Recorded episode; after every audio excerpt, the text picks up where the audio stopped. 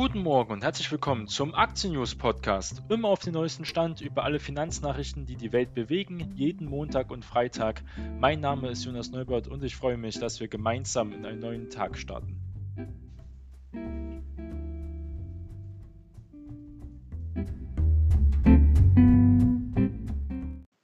Wir starten unsere Sendung mit dem Ausblick in den heutigen Handelstag. Wir haben uns momentan genau 8 Uhr am 11. September. Also letzter Tag, letzter Handelstag heute am Freitag. Was haben die US-Aktienmärkte denn am Donnerstag gemacht? Was mit was für Vorgaben kann hier der DAX zum Beispiel rechnen?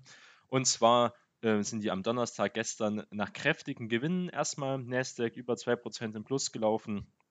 Auf Wall Street, der DAX ist mit angezogen, dadurch auch war eine gute Stimmung. In der Eröffnungsphase besonders dann deutlich unter Druck geraten.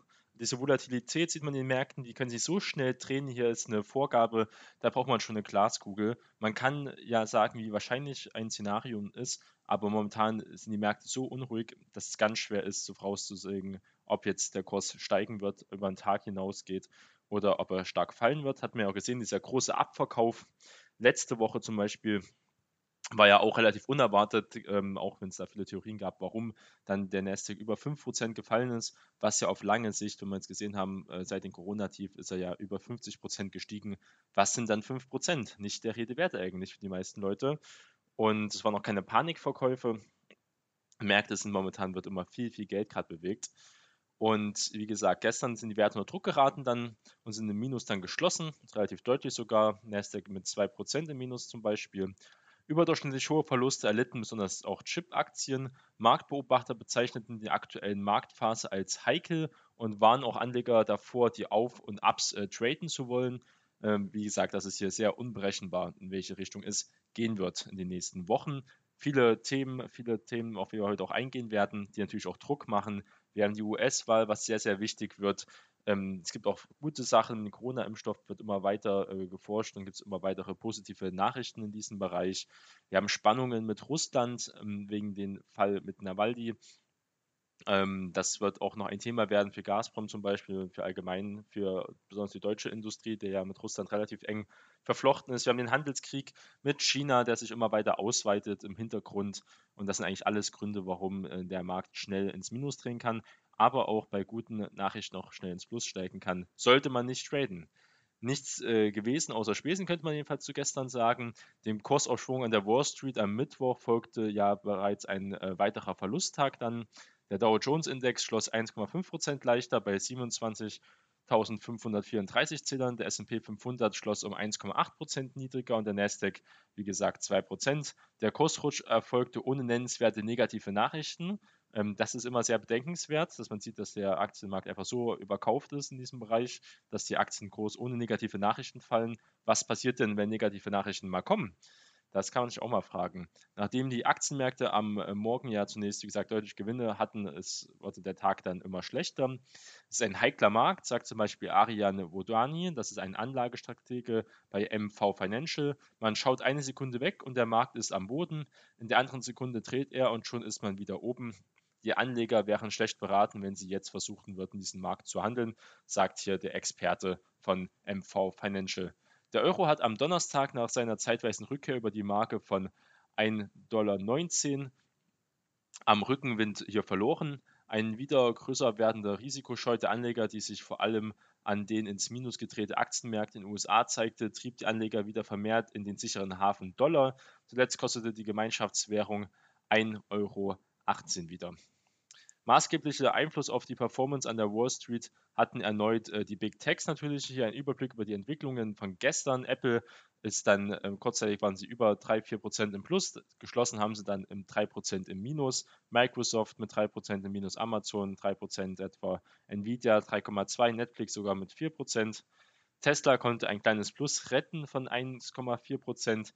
Die Aktie des E-Autobauers vermochte als einzige hier ein Plus über die Ziellinie zu retten. Jedoch hatte der Titel im Tagesverlauf zeitweise deutlich höher notiert.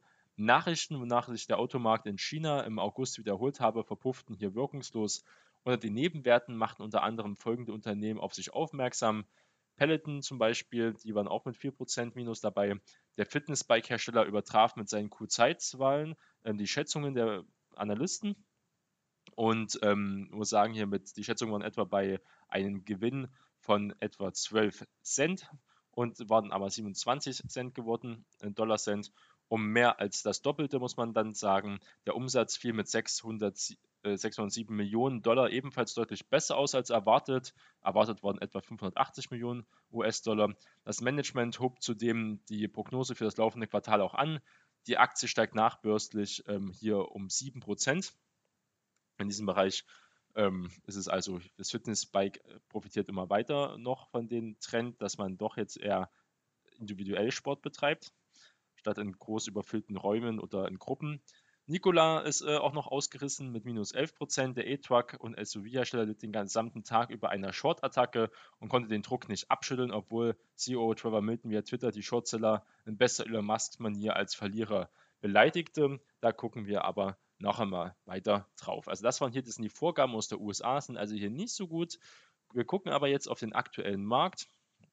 Und da sehen wir aber, der DAX Future ist momentan, das kann sich ja mal sehr schnell drehen. Wir hatten es ja ist ja, nachdem er ja gestern auch noch im Minus gelaufen ist, ist er gerade an der Schwelle von 13.200 Punkten.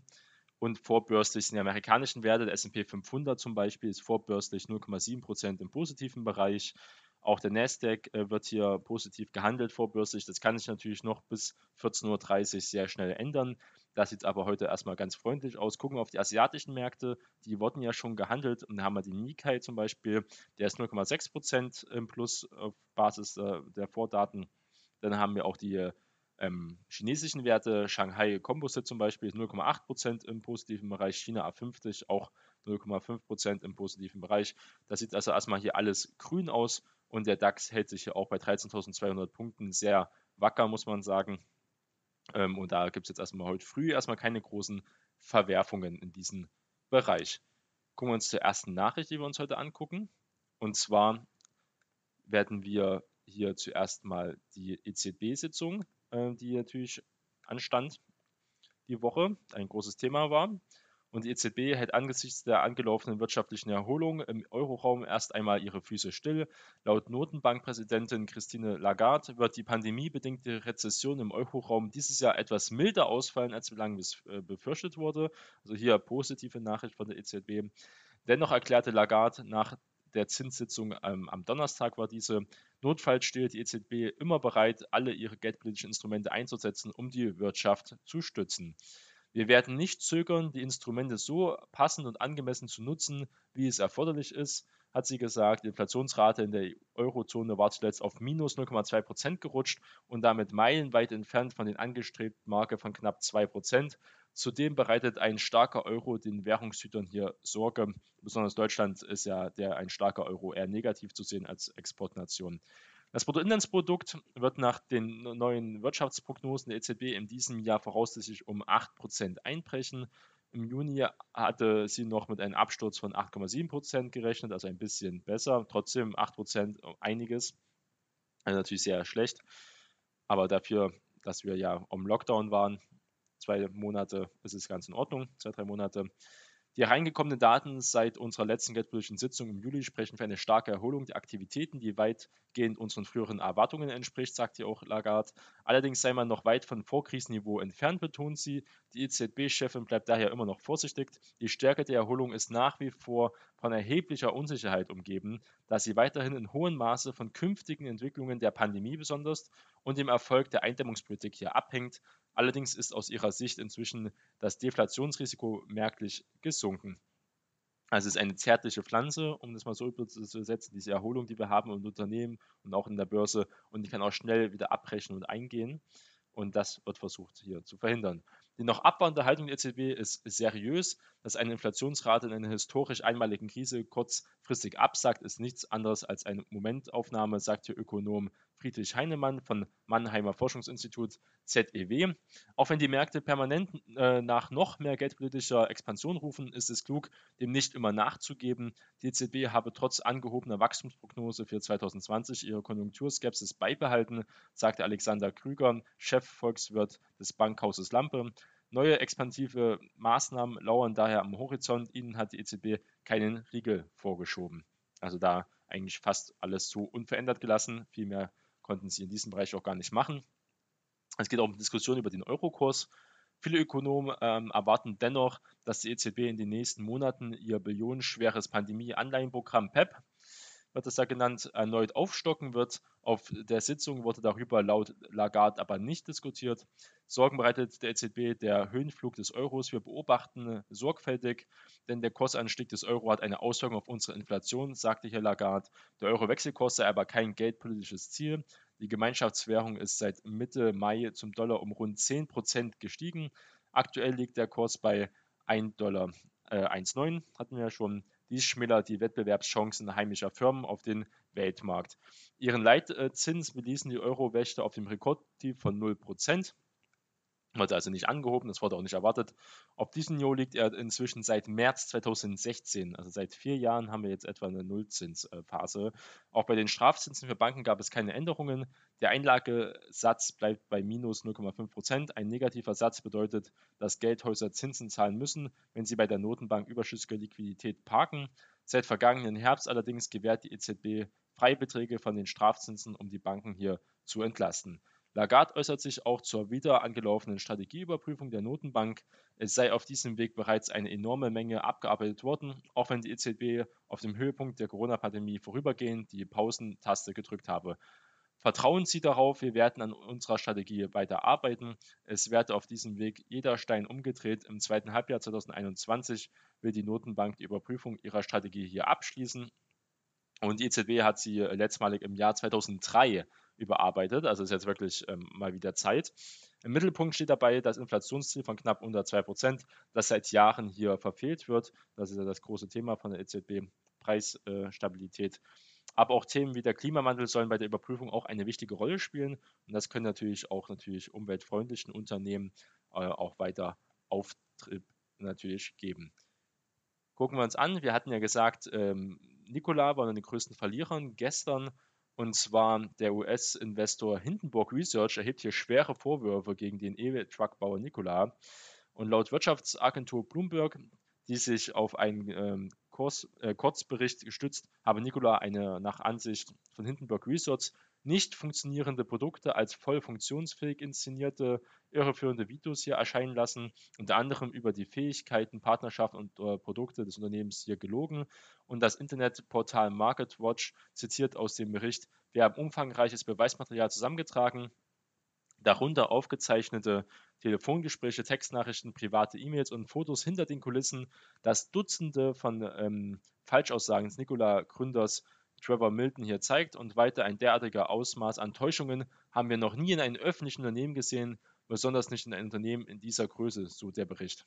Also das Thema ist ja, Nikola könnte auch die nächste Wirecard äh, werden. Allerdings ist der Bericht von Hindenburg äh, halt hier mit Vorsicht zu genießen. Das Unternehmen hat eine Short-Position auf Nikola-Aktien und profitiert, wenn die Aktien des Unternehmens auch fallen. Und das haben sie also gestern dann ähm, einiges geprofitiert. Laut Market Watch war Nikola zunächst nicht für eine Stellungnahme erreichbar. Bloomberg zitiert den Nikola-Chef Trevor Milton. Geben Sie mir ein paar Stunden, und, um an Antworten auf Ihre Lügen zusammenzustellen.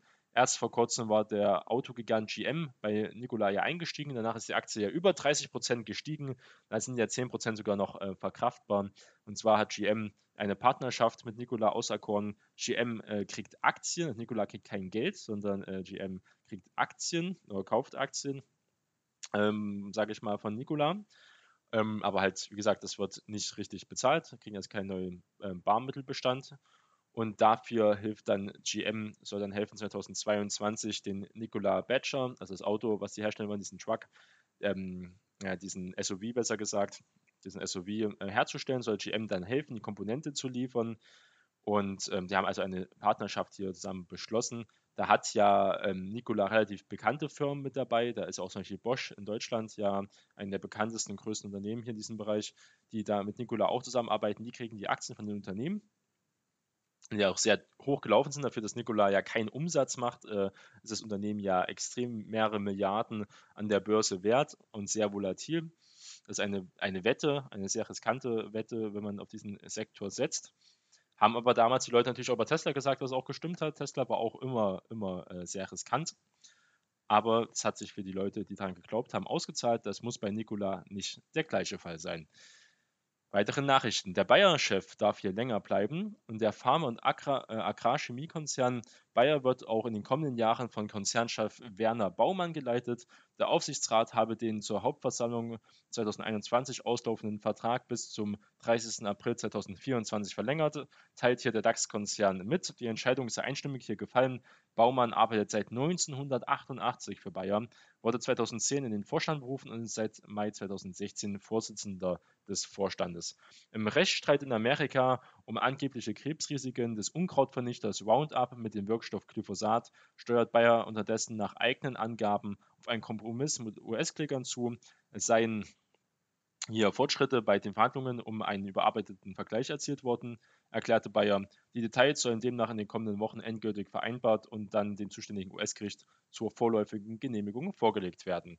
Aber ich sagte, eigene Angaben von Bayer, da ist mir auch oft schon mal auf die Nase gefallen. Sollte man gucken, momentan die Bayer-Aktie bei 55 Euro in diesem Bereich ähm, Richtung 50 Euro prinzipiell eigentlich interessant, aber das ist eine unglaubliche Blackbox. Man weiß nicht, was rauskommt. US-Gerichte sind nicht einschätzbar. Das ist, man ist in Gottes Hand vor Gericht, auf hoher See und vor Gericht. Und hier sollte man nicht nur schätzen, wie oft auch ähm, die Amerikaner geben da keine Gnade als Recht bei Unternehmen, die nicht aus Amerika kommen. Die werden oft vor Gericht nicht zimperlich behandelt. Da kann, wird äh, auf jeden Fall erstmal die Füße stillhalten, bevor da keine endgültige wirklich Klarheit gekommen ist, ob es wirklich eine Einigung gibt, die dann auch wirklich, ähm, es gab ja schon oft eine Einigung angeblich, das aber nicht der Fall war, sondern wirklich, wenn es äh, mit Stift und Papier dasteht.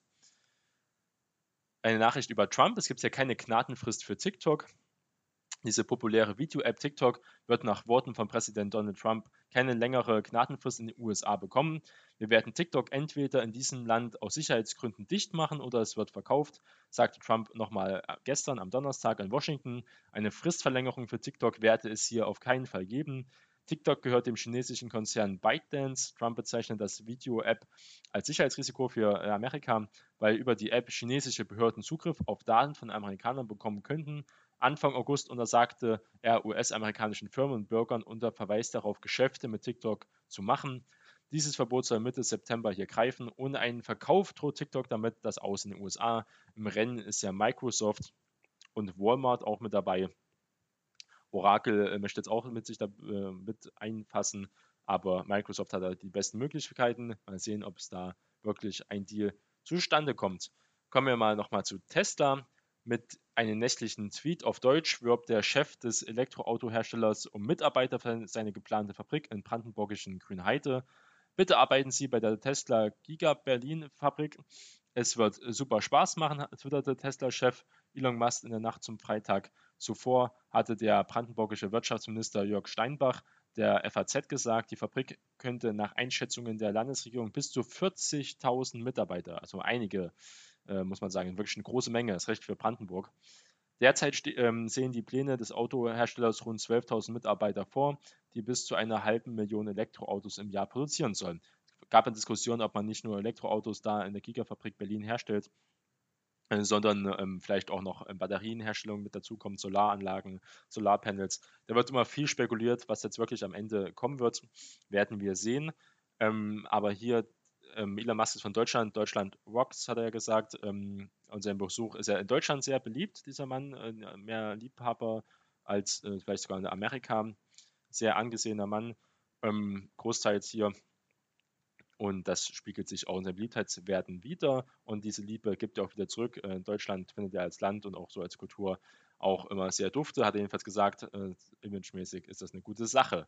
Gucken wir uns mal die Aktie viel interessanter an. Die Aktie des E-Autobauers Tesla äh, stieg dann am Donnerstag äh, gestern um 3,5 Prozent kurzzeitig bei 380 Dollar. Danach ist sie ein bisschen zurückgekommen, haben wir gesagt, nur über 1,4 Prozent am Ende geschlossen. Mal sehen, wie es heute damit weitergehen wird. Damit notiert dann Tesla zwar noch immer 25 Prozent unter dem Hoch vom Ende August, hat sich von ihren Wochentiefs aber auch um 14 Prozent auch schon wieder gelöst. Um die Aufwärtsbewegung könnte halt mittelfristig auch weitergehen, vor allem spekulieren Analysten, wenn Trumps Herausforderer Joe Biden die Präsidentschaft hier gewinnt. Das wäre so gut für Tesla sogar. Die gesamte E-Auto-Branche könnte durch die Wahl von Biden einen Boost erfahren, schreibt Oppenheimer an seine Kunden in einer Studie. Tesla mit einem Marktanteil bei Elektroautos in den USA mit über 80 Prozent ist hier der unangefochtene Platzhirsch, würde halt dann besonders davon profitieren. Wir gehen davon aus, dass hier eine Biden geführte Umweltschutzbehörde, in den USA heißt die EPA, darauf abzielen würde, die Kraftstoffverbrauchsstandards der Obama-Ära wieder einzuführen oder sogar noch hier weiter zu verstärken, schrieben die Oppenheimer-Analyst Colin Rush zum Beispiel. Die Demokraten haben auch die Absicht signalisiert, die Steuergutschriften für Elektrofahrzeuge auszuweiten und den Ausbau der Ladeinfrastruktur für Elektrofahrzeuge zu finanzieren und alternative Fahrzeuge für die eigene Flotte hier zu beschaffen. Also hier aus dieser New Green Deal ist ja nicht nur in Europa ein Thema, sondern auch in Amerika und das halt großteils bei den Demokraten. Was die Aktie von Tesla betrifft, hat die Oppenheimer mit Outperform und Kursziel von 451 Dollar äh, empfohlen, auf der Empfehlungsliste gesetzt. Und da muss man sagen, ähm, äh, Tesla fundamental absolut überbewertet, aber es ist extrem beliebt und wer weiß, wie weit der Markt die Leute das treibt. Und in der Zukunft ist es ein sehr cooles, ein sehr interessantes Unternehmen. Das ist keine Frage, sehr innovativ. Man sieht ja, wie weit die auch voraus sind ähm, gegen den deutschen Autobauern, ähm, wenn es um Elektromobilität geht. Es geht aber um die Bewertung und dass auch viel Hype drin steckt. Jeder möchte da, besonders junge Leute wollen ja unbedingt bei Tesla mit dabei sein. Und da werden wir sehen, wie sich das hier die nächsten Monate entwickeln wird. Kommen wir mal zu Alibaba. Und Alibaba hat Wachstum auch dank Handelskrieg und Restriktionen, was für die relative Stärke spricht. Wirtschaftliche Beschränkungen und Konflikte sind eigentlich nicht dazu geeignet, rasantes Wachstum hier zu fördern. Das machen die eigentlich auch so nicht, aber eigentlich zu mindern. Das trifft vor allem auf den internationalen Handel zu. Beim Online-Handelsgiganten Alibaba profitiert aber zumindest ein Bereich tatsächlich von staatlichen Beschränkungen und den Spannungen zwischen China und den USA. Und das wollen wir uns mal genauer angucken. Das Wachstum im Cloud-Bereich war vergangenes Quartal mit 59 Prozent weiter besonders stark. Ein Grund, ein Grund dafür ist die stärkere Nachfrage nach digitalen Dienstleistungen infolge der Corona-Krise. Unternehmen in China haben mit 4,3 Milliarden Dollar in der ersten Jahreshälfte so viel Geld wie nie zuvor für Cloud-Dienste ausgegeben. Ein Einstieg um 70 Prozent gegenüber dem Vorjahreszeitraum, berichten die Analysten von Canalys. China macht äh, demnach äh, inzwischen 12,4 Prozent des weltweiten Cloud-Marktes aus. Zuvor waren es etwa nur 9 Prozent. Alibaba hat mit 40 Prozent einen mehr als doppelt so hohen Marktanteil in China wie die nachfolgenden Rivalen, darunter Tencent zum Beispiel und auch Huawei. Alibaba profitiert auch davon, dass der chinesische Tech-Markt durch die staatlichen Maßnahmen für ausländische Unternehmen kaum zugänglich ist, muss man auch sagen. Während da Apple und Google, Amazon äh, Möglichkeiten hätten wie Alibaba, wäre Alibaba ja schon längst weg, muss man ja wirklich sagen. Technisch ist innovativ, auch die chinesischen Werte, die können aber von der Technik her noch lange nicht mit den amerikanischen Werten mithalten, besonders auch wenn es um die Cloud geht. Das ist ein anderes Thema, dass China ja ein geschlossenes Ökosystem für sich ist in diesem Bereich. Und jedenfalls ähm, wird von der Regierung auch stark gefördert. Zudem äh, dürfte der Handelskonflikt derzeit viele Konzerne vor Investments in China hier zurückschrecken lassen. Andererseits gefährden die geopolitischen Spannungen die internationalen Wachstumsperspektiven von Chinas Big Tech-Playern. So tendieren Indien zum Beispiel und die USA derzeit im Zweifel dazu, Produkte chinesischer Technologieunternehmen aus ihren Ländern zu verbannen. Zudem dürfte sich Unternehmen aus den USA zweimal überlegen, ob sie auf chinesische Cloud-Lösungen setzen wollen weil man ja auch hier viele Möglichkeiten in Amerika hat. Der Aufstieg von Tencent und Alibaba ist auch darauf zurückzuführen, dass ausländischer Konkurrenz von der chinesischen Regierung das Leben sehr schwer bis unmöglich gemacht hat. Wie gesagt, wenn da ähm, die Großen in Amerika mitspielen dürften, in China wäre es ein ganz anderes Thema. Beide Konzerne erzielen den Großteil ihrer Umsätze ja innerhalb von China, also relativ sichere Umsätze. Schon aufgrund der dortigen Dominanz sind sowohl Alibaba als auch Tencent wenn man in China investiert sein will, auf jeden Fall relativ sichere Basisinvestments für die Anleger, wenn man sich halt unbedingt engagieren in China muss. Das muss jeder da für sich wissen, ob man das äh, mit sich vereinbaren kann, in China dort zu investieren zu dem Thema. Gucken wir an, es gibt wieder einen Impfstoffdeal und zwar dieser Deal beflügelt ja Dermafarm. Das Mainzer Biotech-Unternehmen BioNTech will mit den Arzneimittelhersteller Dermapharm bei der Produktion seines potenziellen Corona-Impfstoffs zusammenarbeiten. Dermapharm soll BioNTech ab dem vierten Quartal bei der Herstellung unterstützen, hieß es ähm, gestern. Bei einer Zulassung des Impfstoffes werde Dermapharm Produktionskapazitäten in Deutschland sowie die Abfüllung und Verpackung zur Verfügung stellen und dies auch erweitern. Darauf steigte die Derma-Aktie um 7% und ist hier der größte Gewinner gestern gewesen im S-DAX auch zu Recht. Also hier Kooperation, deutsche Unternehmen machen da zusammen viel richtig, um gegen die Großen aus Amerika standzuhalten. Kommen wir mal zu Trägerwerk. Die waren ja auch äh, zwischenzeitlich sehr gehypt, muss man sagen, weil sie ja Beatmungsgeräte an den Bund äh, verkauft haben. und, und auch Masken, dass sie da relativ ähm, viel den Staat unterstützt haben in der Corona-Krise. Jetzt gibt es aber keine Beatmungsgeräte mehr für den Bund, also werden keine mehr geliefert. Und darauf ist die Aktie von äh, äh, Trägerwerk auch abgerutscht um etwa 4% und war dann der größte S-DAX-Verlierer. Die Bundesregierung nimmt den Lübecker Medizintechnikerkonzern wegen weniger Beatmungsgeräte halt ab zur Behandlung von Covid-19-Patienten, als halt bestellt ist. Sie haben ja mehr bestellt, nehmen aber nicht mehr alles ab. Über die bereits abgenommenen ähm, 1557 Maschinen hinaus sollen keine weiteren Geräte hier auch geliefert werden. Teilt der Träger mit, die Kosten für die bereitgestellten Fertigungskapazitäten für die ursprünglich geplanten 10.000, also man hat etwa nur 10, äh, bisschen mehr als 10 Prozent abgenommen von den Geräten, übernimmt aber der Bund. Ähm, trotzdem wären natürlich 10.000 Geräte verkauft viel, viel besser gewesen. Und ähm, erst Mitte Juli angehobene Geschäftsprognose von Trägerwerk bleibt aber dadurch unverändert, sagt der Konzern.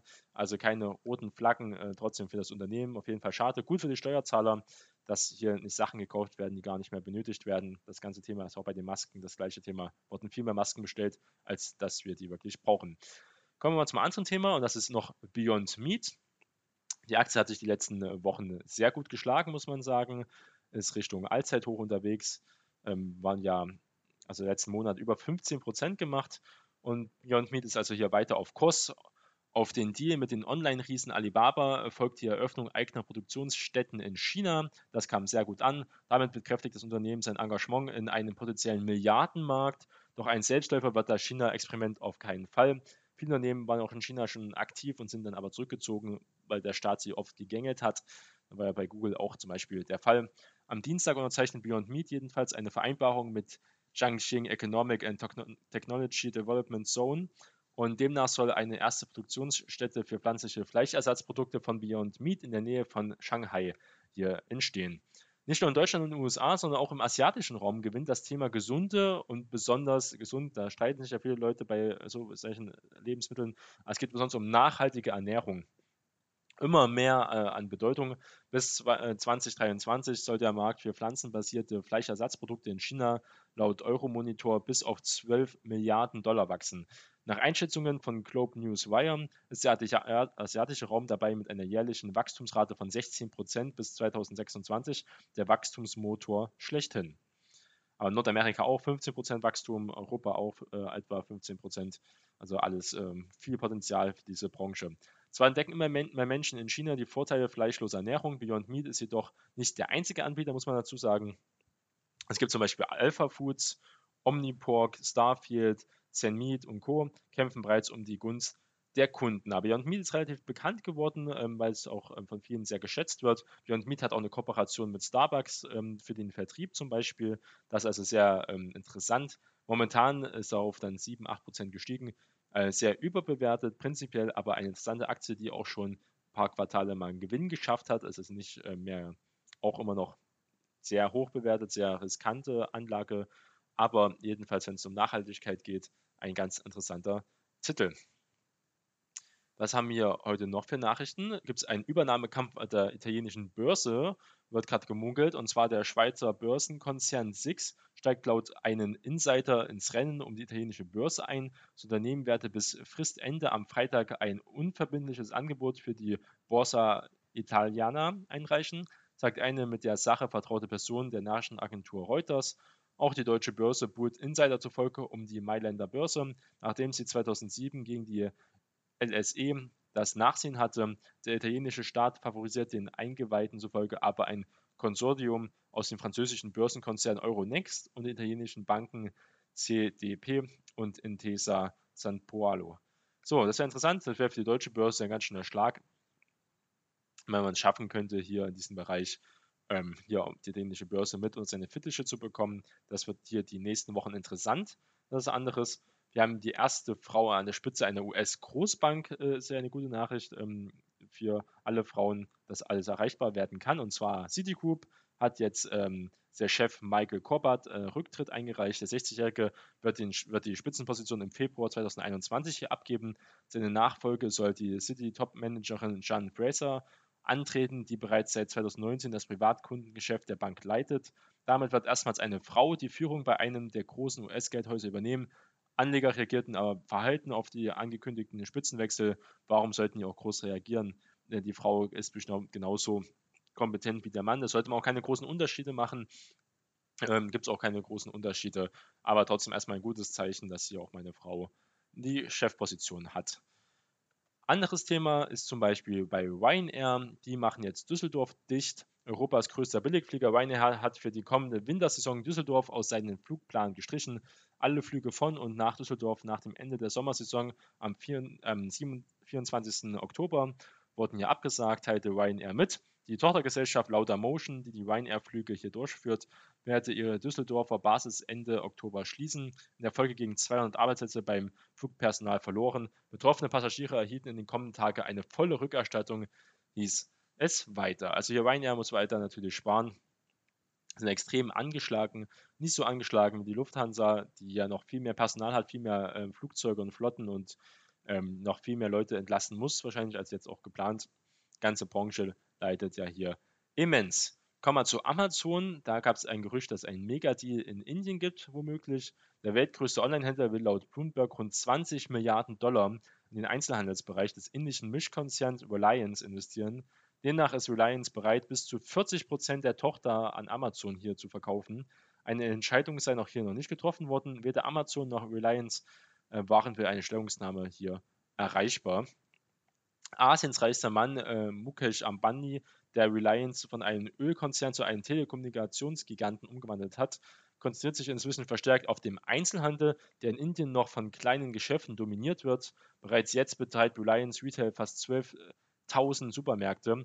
Erst am Mittwoch war bekannt gegeben worden, dass der US-Finanzinvestor Silver Lake eine Milliarde in das Geschäft hier steckt. Am Aktienmarkt war Reliance äh, Aktie sehr gefragt. Sie legte 6% zu und knackte mit ihren Marktwert als erstes indisches Unternehmen an der Börse die Marke von 200 Milliarden Dollar. Also hier Indien profitiert davon. Indien und USA sind ähm, auch allgemein auch die Länder gute Verbündete und die können auf jeden Fall davon profitieren. Das Recht, wenn China immer mehr isoliert werden soll, die Beziehungen gekappt werden sollen, dann bietet sich Indien an, dahin die Produktionssachen äh, auszulagern. Da gibt es genug Arbeitskräfte, da ist der Arbeitslohn auch niedrig es ist ein guter, wäre ein, ein logischer Schritt, wenn man aus China dann nach Indien geht oder auch in anderen Ländern wie Vietnam zum Beispiel oder die Philippinen, die ja auch ähm, zum Beispiel Demokratien sind, mehr oder weniger. Ähm, da gibt es auch bestimmte Bereiche, besonders auch in den Philippinen, wo, ähm, sage ich mal, das nicht so ganz klare Lupendemokraten sind, immer noch, aber seriöser als China. Gucken wir mal zu BP. BP investiert jetzt auch in Offshore-Windenergie. Sieht man auch, dass die Ölkonzerne sich immer weiter ähm, entwickeln müssen. Der britische Öl- und Gaskonzern hat seinen Bereich erneuerbaren Energien durch einen Zukauf von Offshore-Windpark äh, hier ausgebaut. Für 1,1 Milliarden Dollar erwarb BP 50 Prozent der Anteile an Windparkprojekten auf hoher See in, von Equinor. Sie befinden sich vor New York und vor Massachusetts und können damit zusammen bis zu 4,4 Gigawatt Strom, also mehr als 2 Millionen Haushalte, damit versorgen. Und das ist nur ein Beispiel von vielen. Auch Shell und andere große Ölkonzerne setzen darauf, dass sie auch ihr Portfolio erweitern mit erneuerbaren Energie, weil Öl ist momentan, sage ich mal, nicht mehr gewollt in vielen Bereichen. Es wird aber auch noch benötigt, so ist es jetzt nicht.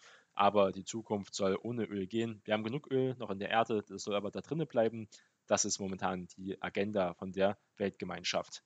Gucken wir mal auf Knorr-Bremse. Knorr-Bremse wird ein bisschen optimistischer. Der Lkw- und äh, Zugbremsenhersteller Knorr-Bremse wird bei seiner Prognose für 2020 etwas optimistischer, ein äh, guter Rausstecher aus der anderen Zulieferbranche. Demnach erwartet das Unternehmen für das laufende Geschäftsjahr nun einen Erlös zwischen 5,9 und 6,2 Milliarden Euro. So eine operative Marge des Ergebnisses vor Zinsen und Steuern und Abschreibungen, also das EBITDA, zwischen 16,5 und 17,5 Prozent. Das ist eine gute Marge. Damit liegt nur Bremse nun bei äh, den beiden Kennziffern leicht über seiner Mitte Juli verkündeten Prognose. Am Abend wird auch bekannt, dass Großaktionär Heinz Hermann Thiele 10 Millionen Knorr-Aktien verkaufen will. Das belastet natürlich dann auch ähm, im Lauf die Aktie, ähm, dass natürlich so ein großer Investor jetzt rausgeht.